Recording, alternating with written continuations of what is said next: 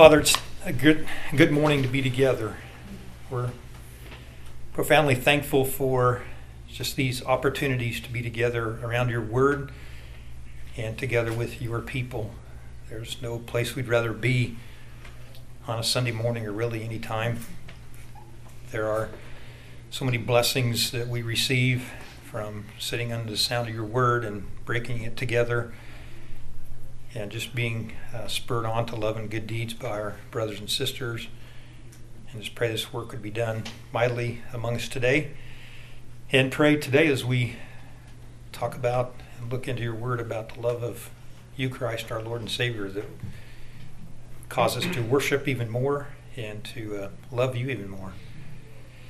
So come, Holy Spirit, and do these things by your might and by your power. We pray this in Christ's name. Amen. Like I say, we are kind of um, getting towards the last part of lesson number one, and didn't really think it'd be good to try to launch lesson number two. So we'll finish the handout. There's some back there if you didn't bring yours from last week. And then next week, we'll talk about the love of man towards Christ and God and love of man towards one another. And I'll talk a little bit about that at the end today. But we're on, I think, probably page four if your page is numbered. If not, it's we're talking about the love of the love of Christ. Last week had a, a couple of takeaways from last week. We talked about what do you think of when you think about God? That the fact that love was not there initially for, for most, if not all of us. Like his sovereignty, his holiness, those were things that came up, his goodness. I thought some more about that, and I, I think that is partially because we, uh, we do really emphasize God's sovereignty, his sovereignty in salvation, his sovereignty in sanctification, and in trials and all of life, and I think that's all good. But I wanted to just briefly look at a couple of scriptures which um, I think kind of value both what I think this church and we as individuals are good at pursuing, which is knowledge and and more uh, more knowledge of the scriptures, more knowledge of God, which I think is great, and we should. So if you were to turn to 2 Peter 3:18 for example, it's the very last exhortation of Peter where he says, "But grow in the grace and in the knowledge of our Lord and Savior Jesus Christ." So grace here, I, you could grace is an element of love. So he's really exhorting them to grow in their love of Christ and in their knowledge of Christ. Those are parallel paths that we as believers should be on.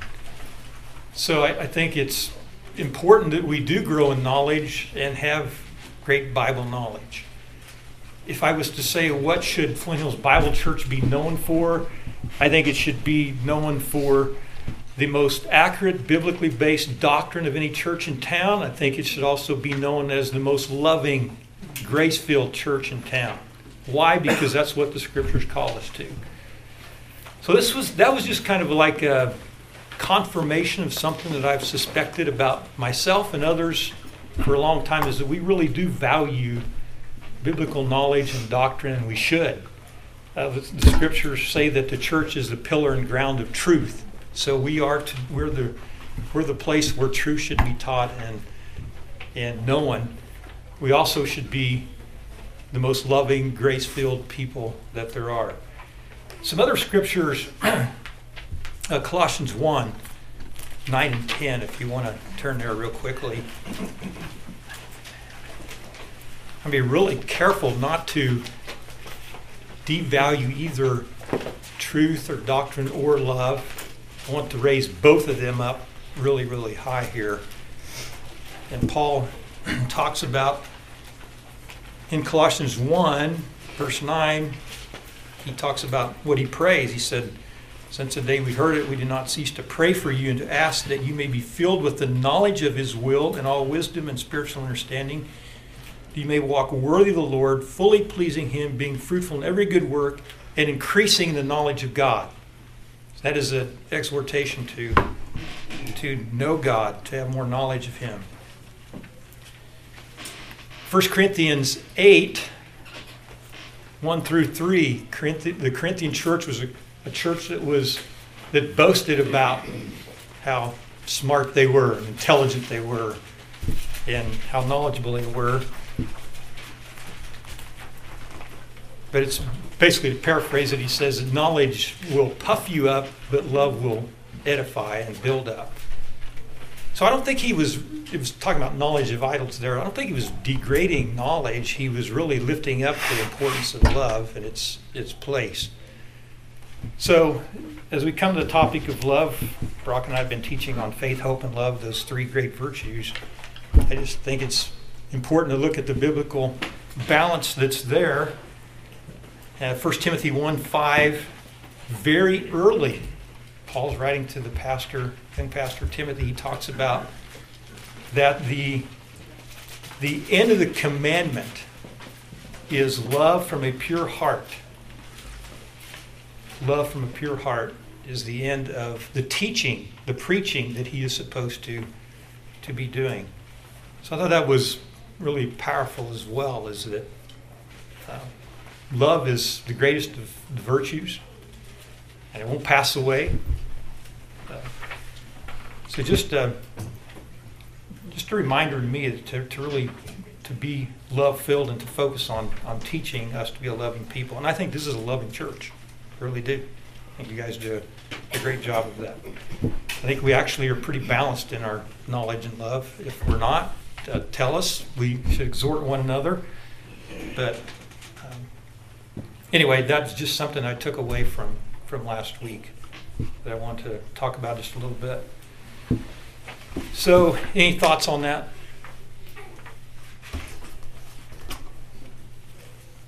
Okay. So we're ready for the love of Christ.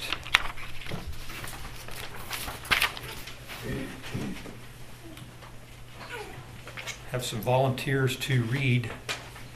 He wants to read the first one, Galatians 2:20. Brock's got that.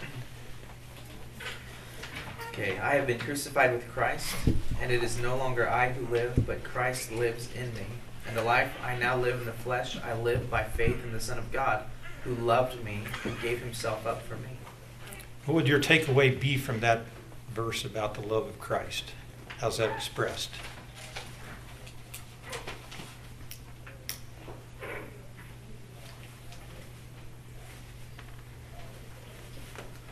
He gave himself up he gave for- himself up. for us. Yeah. Hang on to that, gave himself up. Who wants to read Ephesians 5 2? I can. Okay, Joe? And walk in love as Christ loved us and gave himself up for us, a fragrant offering and sacrifice to God. Take away from that verse would be what did Christ do as a result of his love? Gave himself up. Gave himself up. 1 John 3 16. Somebody want to read that? Dan, you got that? This is how we know what love is.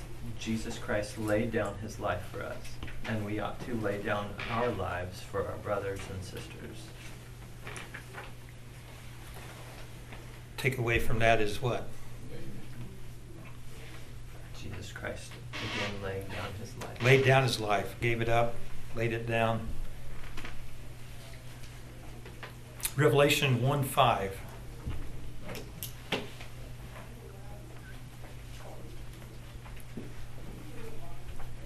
Ruth? excuse me, Revelations 1 5. And from Jesus Christ, the faithful witness, the firstborn of the dead, and the ruler of the kings on earth, to him who loves us and has freed us from our sins by his blood. So, firstborn of the dead and by his blood. Yeah. By his blood means that he died for us, gave himself for us.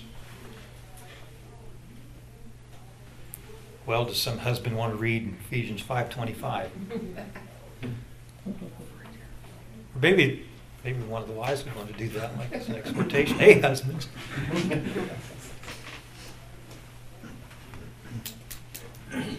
Husbands, love your wives as Christ loved the church and gave himself up for her. Ephesians five twenty-five. So again, we see that phrase, gave himself up for her. It's interesting that Paul in Galatians 2:20 stick with me here as we look at this. He says he lives by faith in the Son of God who loved me and gave himself up for me.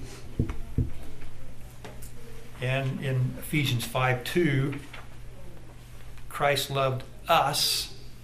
So it's Christ loved me, Christ loved us, and gave himself up for us. And in Ephesians 5:25, Christ loved the church and gave himself up for her. So Christ loved me, loves us, he loves the church. And in all three, he gave himself up for us. There's kind of a trinity there of, of verses that speak of specifically for whom Christ died and he gave him, himself up for. So, what does it mean when it says, because we see this repeated over and over, that Christ in his love gave himself up for me, us, and the church? What does that mean? Whatever it means, that's the definition of love.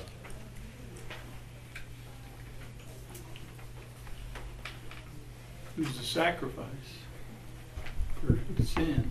He was the perfect sacrifice, so he gave himself up to that. Good word, sacrifice. Mhm. Giving up, of you're sacrificing something, you're giving up. Well, if I lay my life aside, I lay, what was it? I laid my life, he laid his life aside, Mm-hmm. that he may do that. Uh, For us to lay our side, life aside, um, I'm taking what I like to do in life, what I love to do in life, and setting it aside. I'm not so sure I'm gonna hang on a cross, but I'm gonna take my life right now and set it aside and do do what Christ wants me to do. Yeah. It's, it, I don't specifically see that it's dying, but laying it aside, sometimes Mhm. it's hard to do. Yeah. He is driven, driven for others, not himself. Yeah, Yeah. He is driven, motivated to empty himself for his own sake, but just for others, not for himself. Unlike our flesh that we have, we're first and foremost ourselves, then serve others if we have time. Mm-hmm. But his motivation, his, his drive was emptying his total others, not himself. Yeah. Also, there's a willingness to it. He's a good shepherd, so he lays it down on his own accord. He's not forced to do it. He doesn't have to answer to anyone, but he did it nonetheless. Yeah, he gave himself up for it. I'm, I'm doing this willingly, not under compulsion. I want to do it, in fact. I even think about how it, it began even before that when he. I'm reading the Heaven book by Randy Alcorn, and when you think about that he left heaven Mhm. to come here, and, and the perfectness, the perfect love was in heaven, you know, and he came here. The greatest of mysteries to me, the incarnation. In Philippians 2, which we could look at, is where you know it talks about him giving up his uh, place in heaven and denying himself, coming. It's it's remarkable. Steven Lawson series on First John, um, there's a section that talks about God's love, and he defines it as uh, lust takes and love gives. So I like that contrast. Mhm. Good.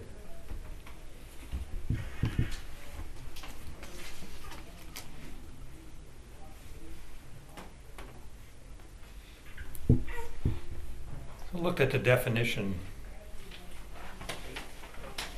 It's biblical word for to give up is to give into the hands of another.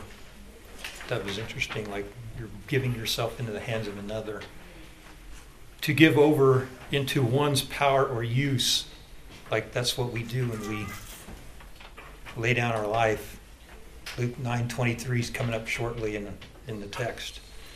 The day's preaching through and taking up your cross daily, denying yourself and following Him. It's like giving yourself over to someone else's power or use. To deliver one something to keep, use, or take care of or manage. So in this case, we give our life over to God to manage and to keep and to use. And what, the other aspect is, this is not something we do begrudgingly. It's something we want to do. I mean, he wanted to do the will of the Father and to sacrifice. Yeah. Because it was a loving thing to do. So it's loving when we want to do this, we want to serve, we want to serve our wives, serve our church. That's and love is there is affection with love. Mhm. It's not something compulsory or uh, begrudging or I have to. Mhm. It does say that Christ went who for the joy that was set before him endured the cross. The cross wasn't pleasant, but he did it with joy because of his great love. I just find that amazing to try to comprehend. Uh, you were talking about, Bridget, Christ giving himself up to what he gave himself up to, what he had, and what he came to do.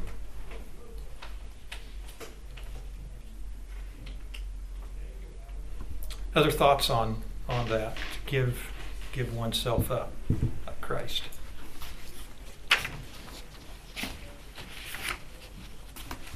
There were some thoughts that John MacArthur had on this type of love that, that talks about giving up. But I thought I would just share. These are really, we've already talked about these, but kind of a summary. Love is an attitude of selflessness.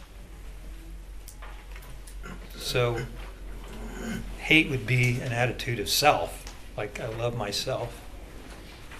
Love is an attitude of selflessness.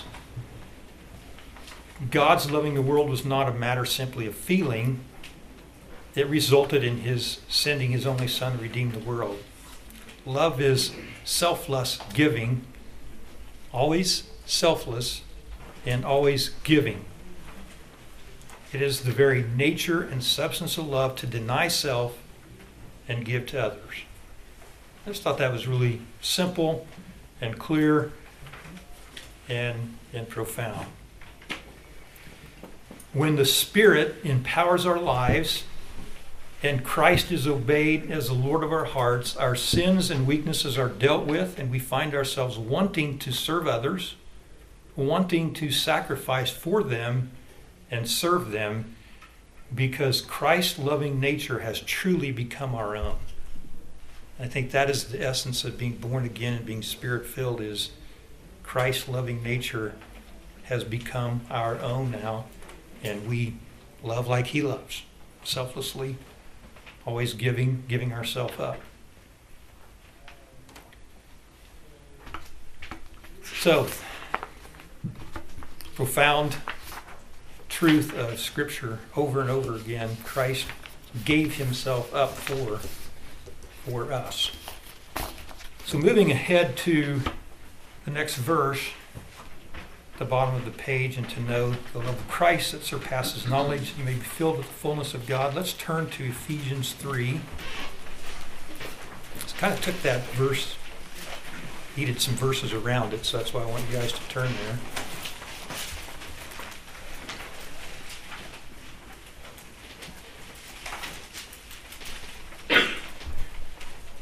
So in Colossians 1, we saw Paul praying that they would be filled with the knowledge of God.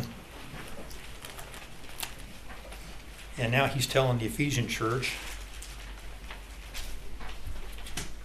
that they he wants them to know the love of Christ.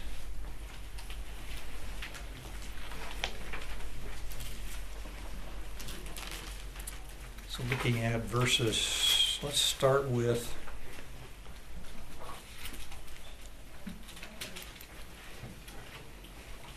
start with verse 17. He's praying, starting at verse 14, but he prays that Christ may dwell in your hearts through faith, that you, being rooted and grounded in love, may be able to comprehend with all the saints what is the width and the length and the depth and the height, to know the love of Christ, which passes knowledge, that you may be filled with all the fullness of God.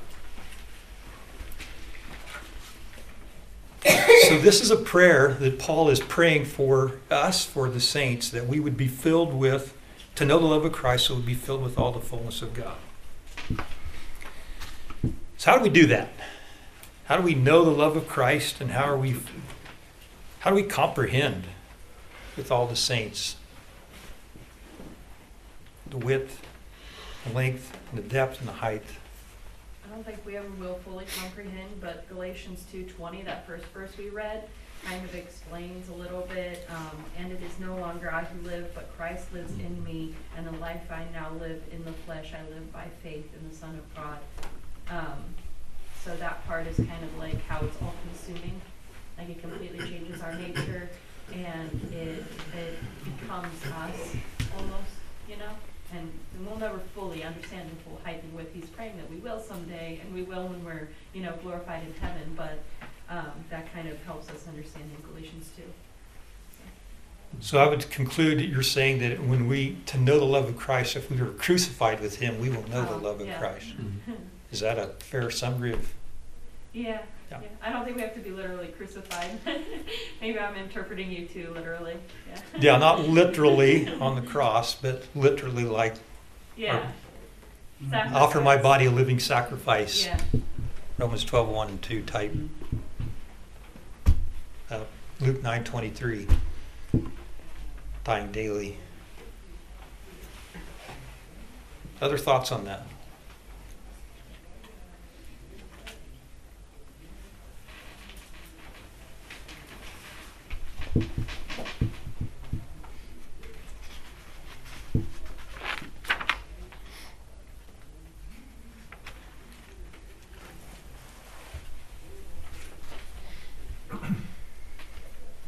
I think it's too. It's, it's slow chipping away of the um, process of salvation, process of growing in Christ, dying to ourselves daily.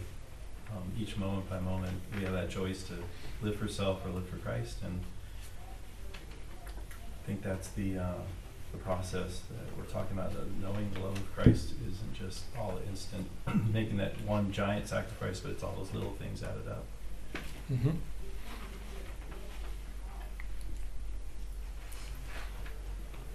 So I hear you talking, basically you're saying practicing the crucified life again in everything, in the little things.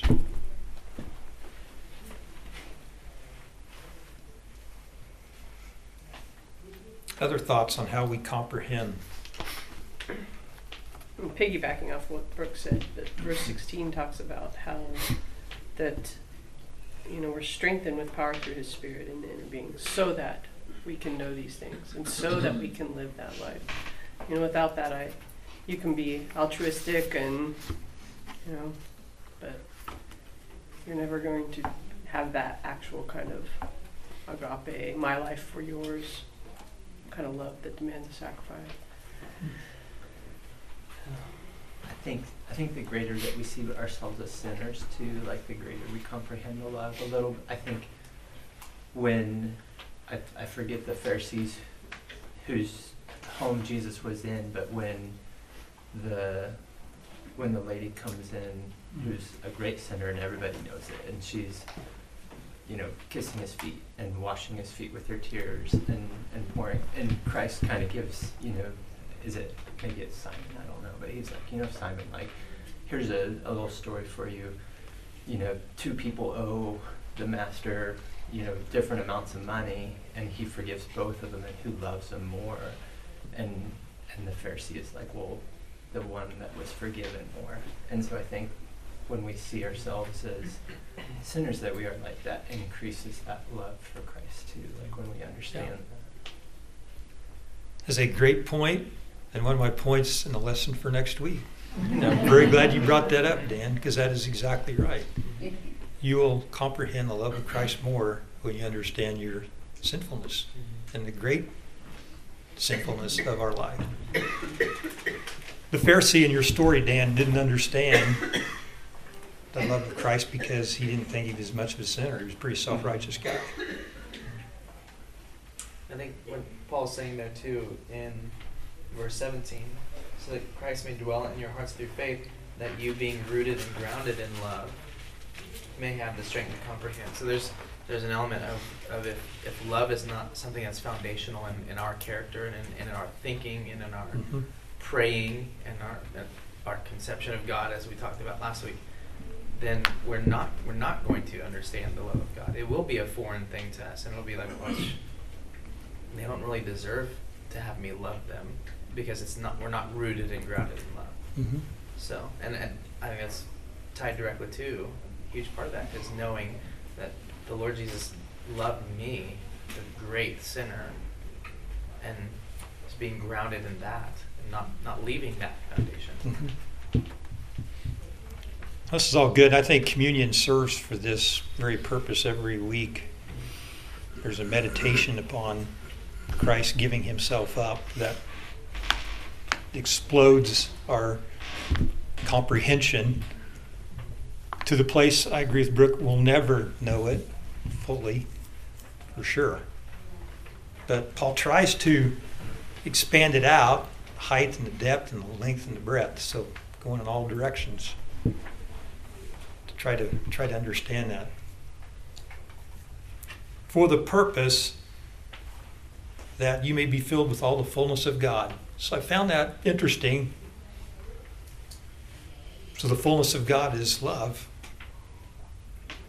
If you begin to comprehend the width and the length, height and depth, you'll know the love of Christ and you'll be filled with the fullness of God.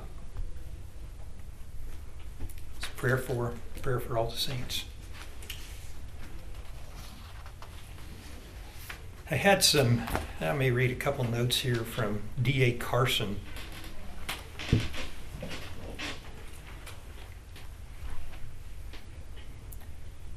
said it's not a prayer that we might love Christ more, although we should. Rather, Paul's praying we might better grasp Christ's immense love for us. And I, I thought that was good that it's trying to grasp Christ's immense love for us. And we love him because he first loved us. And we the more we understand and grasp his love for us, the more we will love him.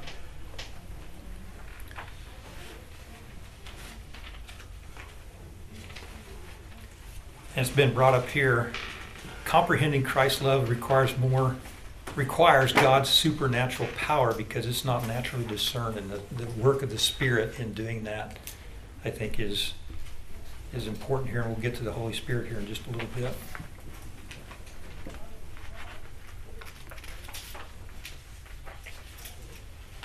Uh, he also talks about knowing Christ's love is a never ending process. We will never be able to get to the end of it. Uh, I like that. Um, he said, Paul writes that we may be able to comprehend what is the breadth and the length and the height and the depth and to know the love of Christ which surpasses knowledge. It's a deliberate paradox. We know something of his great love and it's definite knowledge, not just speculation. But in another sense, we can never know completely because it's unfathomable. Throughout eternity, we will never come to the place of saying we know all that there is to know of Christ's great love for us. So, good thoughts from D.A. Carson on that. Which, by the way, his good friend and brother Tim Keller died this week. Uh, D.A. Carson and Tim Keller were pretty instrumental in getting the Gospel Coalition together. And I found Tim Keller's, some of his final words quite encouraging. He was in the hospital and said he wanted to go home. He said, um, I want to go see Jesus. I'm excited to go see him. He said, Send me home. I think he meant send me home, both literally to his home here and his home there. And um, just thought that was appropriate words from somebody who preached Christ, loved Christ, and has taught us about the love of Christ this week. Goes home and was ready to go meet the one who loved him and gave himself for him. John, there was something, I just, I can't remember who said it, it was just this week I read it, and it said that Christ loved us first. Wasn't just a one-time thing, he keeps loving us first. Yeah, So it's, that's so encouraging. That's why, you know, through the Holy Spirit, we can love others. yeah. Because And when you, you say that, Kathy, about he keeps loving us, it reminds me of some other text about that, that he is a high priest in heaven who is right now interceding on our behalf. And you know, he's interceding on behalf of sins that we don't know to confess, we haven't seen. He is completely loving us and covering us at all times.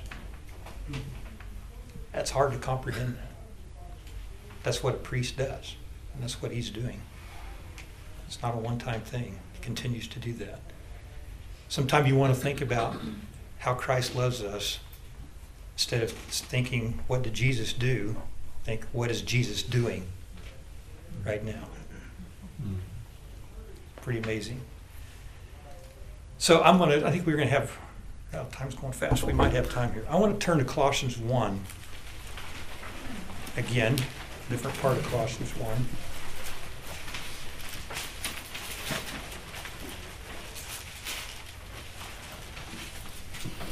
In order, this, the purpose of this section of Scripture is to help us comprehend and understand who it is that's loving us.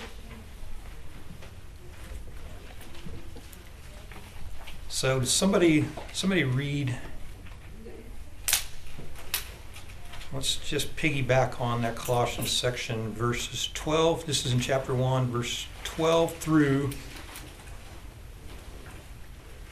18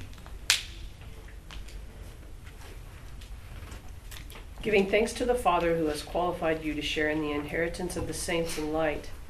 He has delivered us from the domain of darkness and transferred us to the kingdom of his beloved Son, in whom we have redemption and forgiveness of sins. He is the image of the invisible God, the firstborn of all creation. For by him all things were created, in heaven and on earth, visible and invisible, whether thrones or dominions or rulers or authorities. All things were created through him and for him. And he is before all things, and in him all things hold together. And he is the head of the body, the church. He is the beginning, the firstborn from the dead, that in everything he might be preeminent. What Heather read, that's who loves you. I, he's the Im- image of the invisible God. That means he's a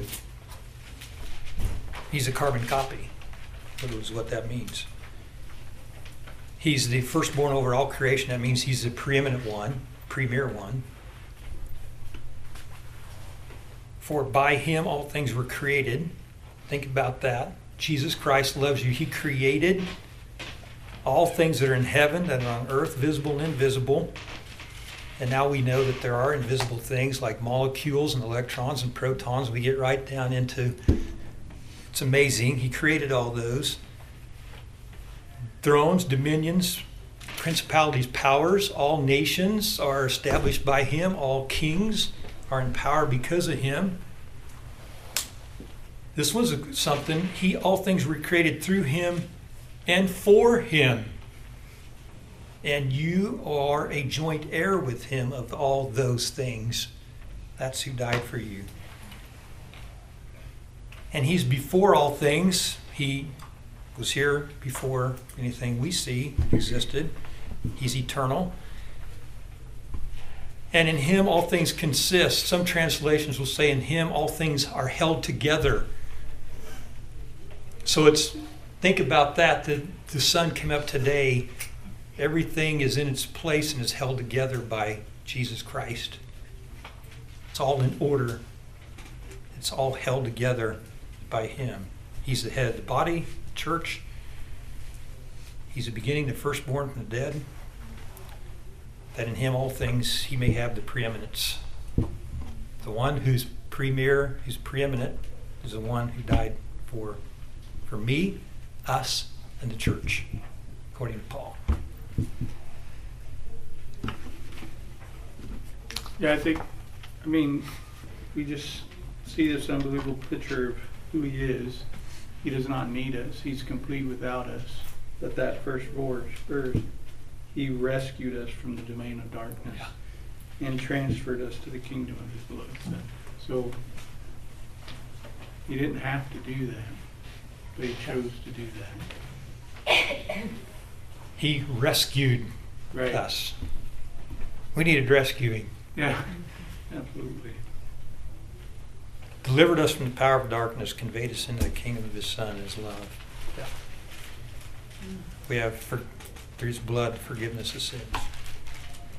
So just wanted to think a little bit about the one who gave himself up for us.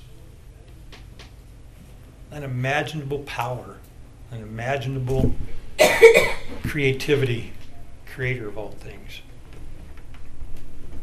Unimaginable wisdom and knowledge to be able to put everything together. Who thought up this body we're in? Who thought up, I don't know, I've got 15 or 20 different things growing in my garden. Who thought that stuff up? You know?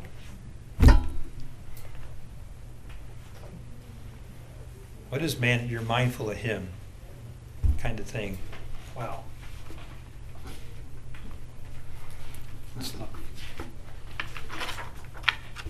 So, last page. Do one more here in Christ's love. A new commandment I give to you that you love one another, just as I have loved you, you also are to love one another. We'll get into that more next week. By this, all people will know that you're my disciples if you have love for one another. Last week I made mention of the fact John MacArthur says that all church splits and disunity comes from a lack of love. And it says it right here people are going to know you're my disciples if you have love for one another. Amazing to me. Like, that's a testimony to the world as to whether or not we are really true, authentic disciples of Christ is our love for one another. And people know that. People know that instinctively. Even unbelievers know that.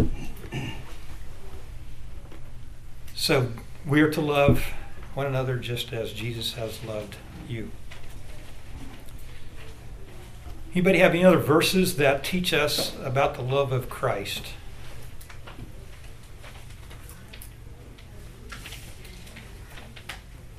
That you want to want to share? Because there, there are others. We just hit, hit some of the main ones. Romans 5 8 says, But God showed his love for us while we were still sinners, Christ died for us. Yeah.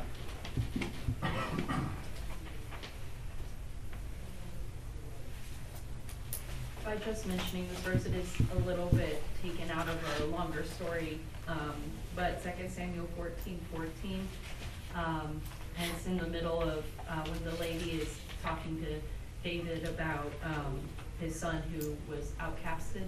And she said, uh, for we will surely die and become like water spilled on the ground, which cannot be gathered up again. Yet God does not take away a life, but he devises means so that his banished ones are not expelled from him. It speaks to a lot of love. That is an incredible verse. God will devise a way. He did. He has. And he is. Accomplished the impossible too, because he gathered up that water that was spilled on the ground, you know?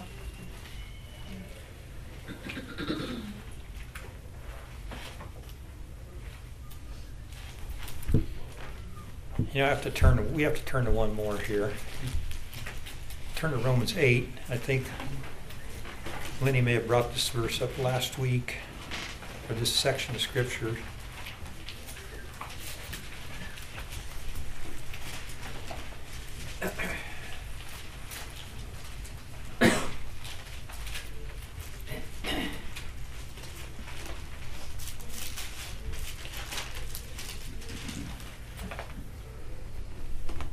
There's only one chapter in the Bible that I that I could have.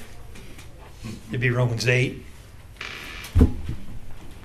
Just love Romans eight so much.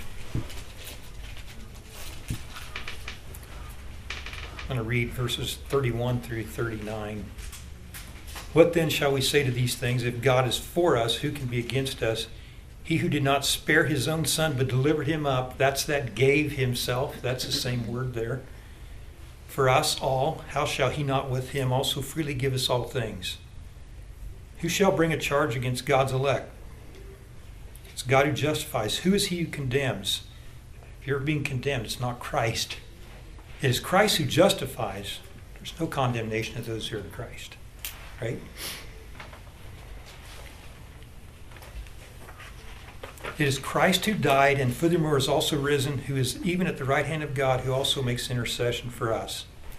And here we go. Who shall separate us from the love of Christ? Shall tribulation, stress, persecution, famine, nakedness, peril, sword, pretty much everything, a lot of things that can happen to us. None of those can. So the point being, Christ's love is so strong, nothing will separate you from it. Verse 37 Yet in all these things we are more than conquerors through him who loved us. We're more than overcomers. I'm persuaded neither death nor life, angels or principalities, nor powers, nor things present, nor things to come, nor height, nor depth, nor any created any other created thing. Only thing he excludes here is himself, because everything else is created.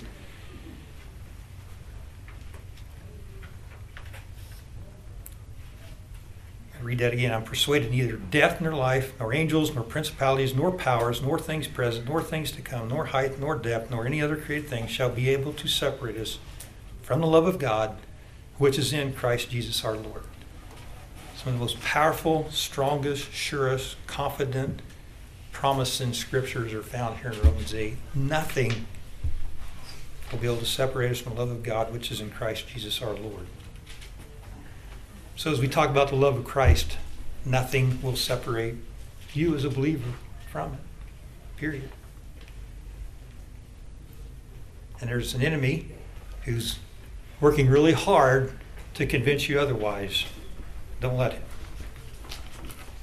He's wrong. Christ is right. So, we've got the Holy Spirit to go through yet, but I think we've asked the question what observations do you draw from these verses about the love of Christ. I think we've pretty much got that. It's giving himself up, it's loving us, it's laying down his life.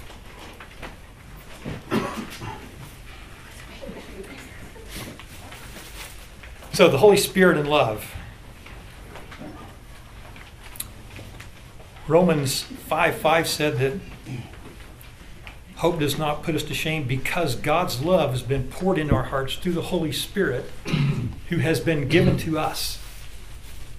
So it is another act of love that God has given us. The Holy Spirit has been given to us. We don't earn it, we don't work for it.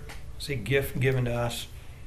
That is where the love of God comes from, is through the Holy Spirit, through Him only.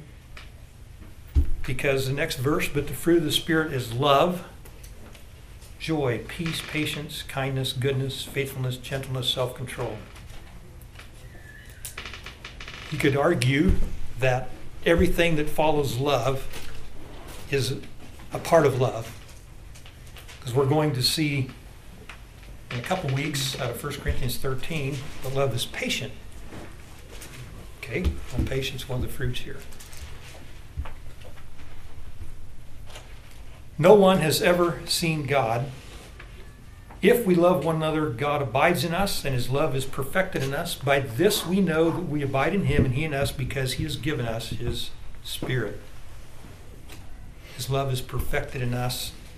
He has given us his Spirit. One last one on the Holy Spirit. For God gave us a spirit not of fear, but of power. This is the spirit he gave us, but of power and love and self control. That's the spirit that God gave us. So we're running out of time, but I wanted to ask you the last question there is how does love of God and Christ inspire worship and impact you? Anybody want to just share thoughts on that as we wrap things up on the love of God and the love of Christ? We're not wrapping, we're not getting our arms around it, we're just wrapping up time wise.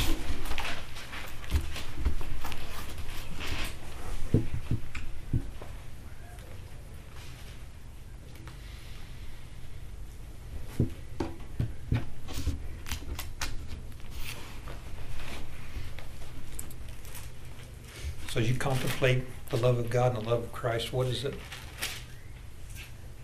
What is it doing in, in, in you? What's your response? Sometimes when we come to worship, on Sunday morning, we worship because we know we're supposed to worship, right? Because that's what is necessary.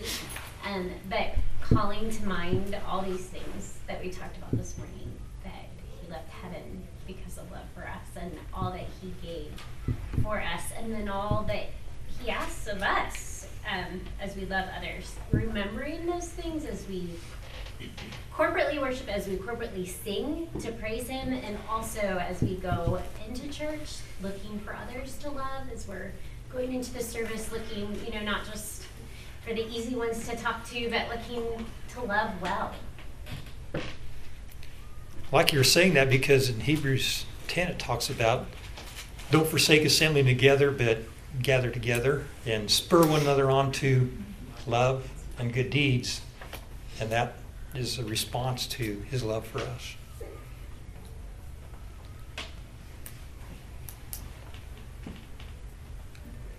Should be a motivation. I mean, for me, words are one thing, but when someone demonstrates love, so when I think of how Christ demonstrated, the Father sent the Son, the Son willingly sacrificed, and then we have the Spirit to seal us so we don't go back. Uh, that's all a demonstration and action showing His love for us. That should move us to do the same, mm-hmm. to s- humble ourselves and serve, and to love one another.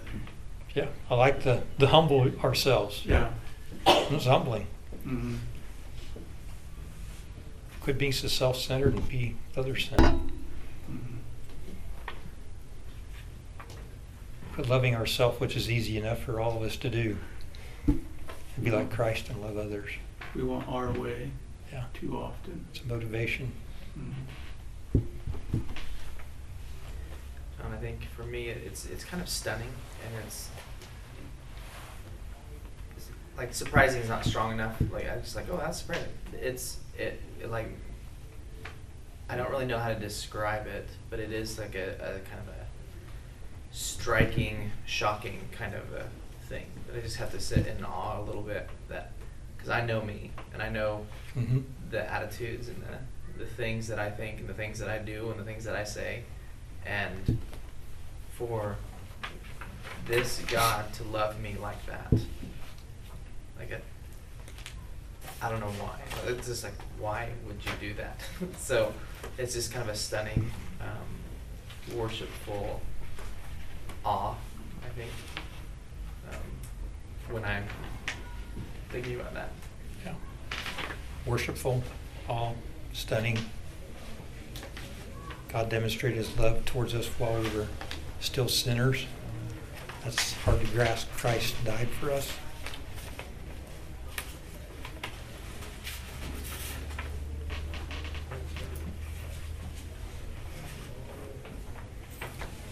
One of the things that, I find myself, I felt, I sense being drawn to Him mm-hmm. as a result of that love. And this, it's an attractive,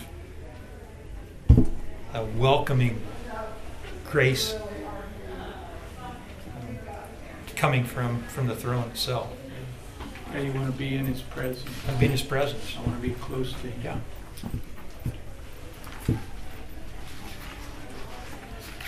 All right, well, I hear other traffic and it's about that time. So next week, we will talk about the love of man to God. Here's a couple teaser questions. What is the greatest commandment? What does it mean to love God?